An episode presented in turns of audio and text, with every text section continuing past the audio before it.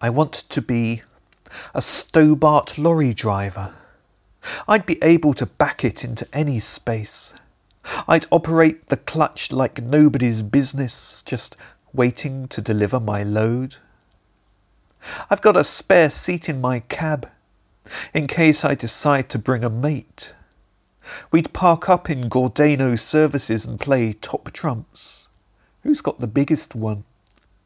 Hanging round outside the toilets, playing with the change in my pocket.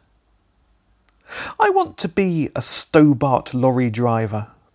My trailer full of Kit Kats and mayonnaise, gritting my teeth in traffic jams like a constipated smurf, peeing into an empty Lucozade bottle. I want to be a Stobart lorry driver with my aching buttocks, phoning the missus on speakerphone, hurling abuse against the wanker in an Audi. Sorry, love, that wasn't aimed at you. Hello? Hello?